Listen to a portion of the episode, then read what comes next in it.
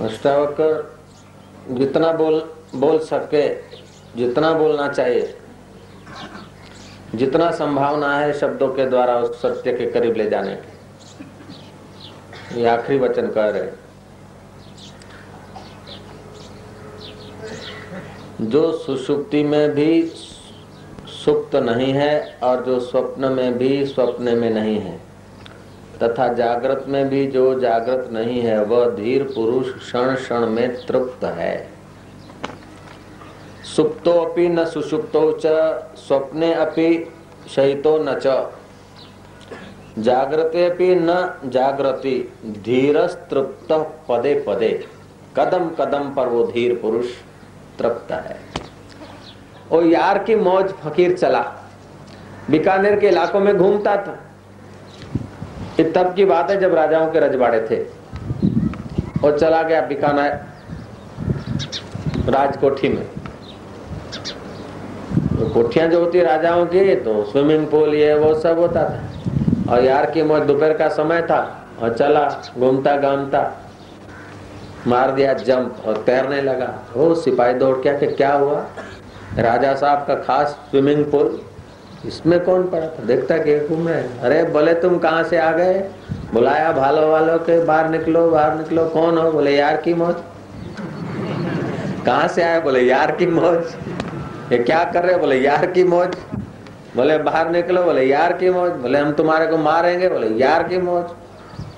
बोले, भाला लगा देंगे? बोले, यार की मौज। अष्टावक्र बोलते धीर से तृप्ति पदे पदे। कदम कदम पर वो तृप्त है। ऐसा नहीं कि बंदगी करता है उस वक्त तृप्त और बंदगी छुटी तो अशांत, वो साधक है।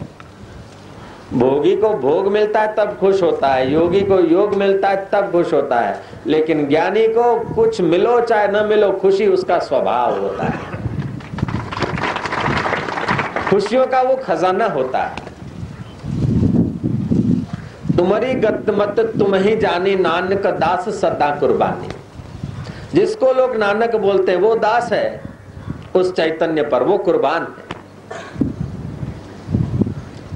और उस आनंद स्वरूप परमात्मा का स्वभाव है, घर विच आनंद रहा, भरपूर मनमुख स्वाद न पाया। हम जागृत में आते हैं, तभी मन हमको पकड़ता है, ऐसी बात नहीं, स्वप्न में भी मन हमको पकड़ता है। जागृत के खेल मन के हैं तो स्वप्न के खेल भी मन के हैं, और नींद भी मन ही तो करता है, और कौन करता है? आत्मा थोड़े नींद करता है। जागना सोना, नित खाब तीनों होवे तेरे आगे। कई बारह बुल्लाशाह प्रकाश स्वरूप है। एक तेरा पंजाब के तरफ़ बुल्लाशाह फकीर हो गए। ऐसा नहीं कि खाली गुरु नानक के ब्रह्म ज्ञानी हुए। उस जमाने में भी और भी थे, अभी भी और भी होंगे। कोई प्रसिद्ध हो जाते हैं, उनकी वाणी हम लोगों के उपयोग में आ जाती। तो बुल्ला शाह संत कहते हैं चांदना कुल जहान का तू। तू बना, हे चैतन्य, हे आत्मा, हे दृष्टा। जागृत आई और गई। कल की जागृत आई और गई, रात का स्वप्न आया और गया। रात की गहरी नींद आई और गई, लेकिन उसको देखने वाला गया क्या? सुख आया, गया। नाटक में मनोरंजन आया, गया। थकान आई, गई। मुस्कान आई, गई। लेकिन इस सब मुस्कान और थकान जिससे के द्वार से गुजरी है, वो तो नहीं चला गया। वो यदि चला जाता तो अभी अनुभव किसको? ऐसे एक दिन की जागृत स्वप्न और गहरी नींद आई और गई। एक सप्ताह की जागृत स्वप्न सुषुप्ति आई और गई। एक साल भर की जागृत स्वप्न सुषुप्ति आई और गई। उसका दृष्टा गया क्या? एक साल पहले, महाराज, बारह साल पहले यहाँ ऐसा था और आए थे, वही मोक्ष कुटिया बनी थी। अब बारह साल चले गए, वहाँ का वातावरण बदल गया, लेकिन उसका साक्षी तो वही का वही है। तो बारह साल की जागृता आई, स्वप्न आए, सुषुप्ति आई, गई, लेकिन उसका दृष्टा जो करते ये अपना अनुभव में तुम आ जाओगे, ना तो चलते फिरते तुम समाधि का सुख अनुभव कर सकोगे। ब्रह्म ज्ञान इसको बोलते आत्म साक्षात्कार। इसको ठीक से श्रवण करो। इसके श्रवण का फल क्या है कि अस्सी हज़ार वेद के मंत्र जो है, उनका तुमने अनुष्ठान कर लिया। इसके मनन का फल क्या है कि सोलह हज़ार जो वेद के मंत्र हैं उपासना के, इनकी उपासना हो गई मनन करने से। चार हज़ार मंत्र हैं ज्ञान कांड के। मनन करके जब इसी निष्ठा में तुम डूबने लगे, समझो ज्ञान कांड के चार हज़ार मंत्र तुम्हारे द्वारा हो गए। तो वो एक चैतन्य जो है, वो चांदना कुल जहान का है। हमारा जहान जिससे इससे दिखता है इन साधनों से तो यहाँ बैठे बैठे सूर्य की किरण वहाँ से चलती एक लाख छियासी हज़ार मील की गति से, पर सेकंड। और आठ मिनट में यहाँ पहुँचती है, इतना दूर दूर है सूरज। लेकिन हमने पल के खोली और मुलाकात हो गई। तो हमारा चेतन इतना व्यापक है, भले देखने का गोखला खिड़की छोटी है, लेकिन हम छोटे नहीं। ब्रह्म छोटा नहीं है। ब्रह्म अद्वितीय है, आत्मा अद्वितीय है। वहाँ भी हमारी चेतना फैली है, उसीलिए हम अपने को ही वहाँ देखते हैं जल्दी से। तो बोलते चांदना कुल जहान का तू, तेरे सारे होए व्यवहार सारा। तू सबदी आँख में चमकदा। इसकी आँख में ही नहीं, सबकी आँख में हे दृष्टा तू ही चमकता है यार। चांदना कुल जहान का तू तेरे आश्रय हो व्यवहार सारा। तू सबदी आँख में चमकदा हाय चानना, तुझे सूझता अंधियारा। मैं अज्ञानी हूँ, मैं दुखी हूँ, मैं ये हूँ, मैं गरीब हूँ, मेरा ये हो गया, वो हो गया, मर गया, मेरा कोई नहीं है। तुझे सूझता अंधियारा, जागना, सोना नित खाब, तीनों होवे तेरे आगे कई बारा। बुल्ला शाह प्रकाश स्वरूप है, एक तेरा घटवद न हो यारा। वो घटवत नहीं होता, लेकिन उसको जो जानता है, वो धीर हो जाता है। फिर उसकी बेचैनी खो जाती है, फिर उसकी वासनाएँ खो जाती है, फिर उसका अहंकार खो जाता है, फिर उसकी आशाएँ खो जाती है। वो आशाओं का दास नहीं, आशाओं का राम हो जाता है। हमें एक आशा उठी घसीट लिया, दूसरी आशा उठी घसीट लिया, लेकिन उसे आशा सुख पाने की होती नहीं। अपितु सारी चीज़ें उसके करीब होती तो सुखमय हो जाती। जो बनता बिगड़ता है वो परमात्मा नहीं। मंदिर मूर्तियाँ बनती बिगड़ती, वो परमात्मा की भावना वाली मूर्तियाँ हो सकती है। परमात्मा बनता नहीं। परमात्मा की स्थापना नहीं होती। थाप्या न जाए किता न होई, आपे आप निरंजन सोई, जिनसे सेव्या तिन पाया मान। आपे आप निरंजन है, इंद्रियाँ वहाँ जा नहीं सकती मति वहाँ पहुँच नहीं सकती। हाँ मति उसके द्वारा प्रकाशित होती। मति उसको नहीं देख सकती। तुम बुद्धि को देखते हो, बुद्धि तुमको नहीं देखती। तुम मन को देखते हो, मन तुमको नहीं देख सकता। लेकिन मज़े की बात है कि तुम इतने खो गए कि मन के साथ चल पड़े, बुद्धि आए तो उसके साथ चल पड़े, इंद्रिया आई तो उसके साथ चल पड़े, विषय आए तो उसके साथ चल पड़े। तुम ऐसे भोले महेश हो कि जहाँ की हवा है, उधर के चल पड़े, उसलिए आप अपना स्टैंड खो बैठे उसलिए अतृप्त है। जो अपने आप में तृप्त है, उसके लिए जो कुछ हुआ, ठीक है। बाबा तो यार की मौज उसमें सैर कर रहे हैं। वो लोग डांट रहे लेकिन डांट पड़ती है मन को, भय लगता है मन को, वो मन से परे है। निर्भव जपे, सकल भव मिटे, संत कृपाते, प्राणी छुटे। बोले, हम तुम्हारे को बाहर निकलो, भाला भोंक देंगे, एक कर देंगे भाला जिसको भोंकेगा भोंकेगा, मेरे को क्या होता? देह तो मैं हूँ नहीं देह का भी दृष्टा हूँ, मन का भी दृष्टा हूँ, जागृत का, स्वप्ने का, सुषुप्ति का, सबका मैं चानना हूँ। ऐसा उसको अनुभव था। यार की मौज कहता कि बाला जब भूखोगे बाहर निकलूँगा, तब भूखेगा ना? अभी तो मज़े से जाने दो। स्थिति प्रज्ञ महापुरुष होते हुए यार की मौज को उन्होंने डांटा, लेकिन डांटना न डांटना उनके हाथ की बात है। दुखी होना, घबराहट पैदा होना, न होना अपने हाथ की बात। है ठीक है ना? और जो आदमी इसी जन्म में बंधन मुक्त होना चाहता है, धीर पुरुष होना चाहता है, उसे विघ्न, बाधा और अपमान की जगह पर समझदारी से पहुँचना चाहिए। विघ्न, बाधाओं को तुम दूर से बड़ा समझकर घबरा जाते हो। तुम जब नजीक जाते हो तो वो नहीं के बराबर हो जाते। और तुम विघ्न बाधा स्वीकार कर लेते हो ना, तुम दुख को स्वीकार कर लेते हो, अपमान को स्वीकार कर लेते हो तो अपमान फिर तुम्हारा अपमान कैसे करेगा? जिस चीज़ को तुम चाहते वो तुम्हें दुख कैसे देगी?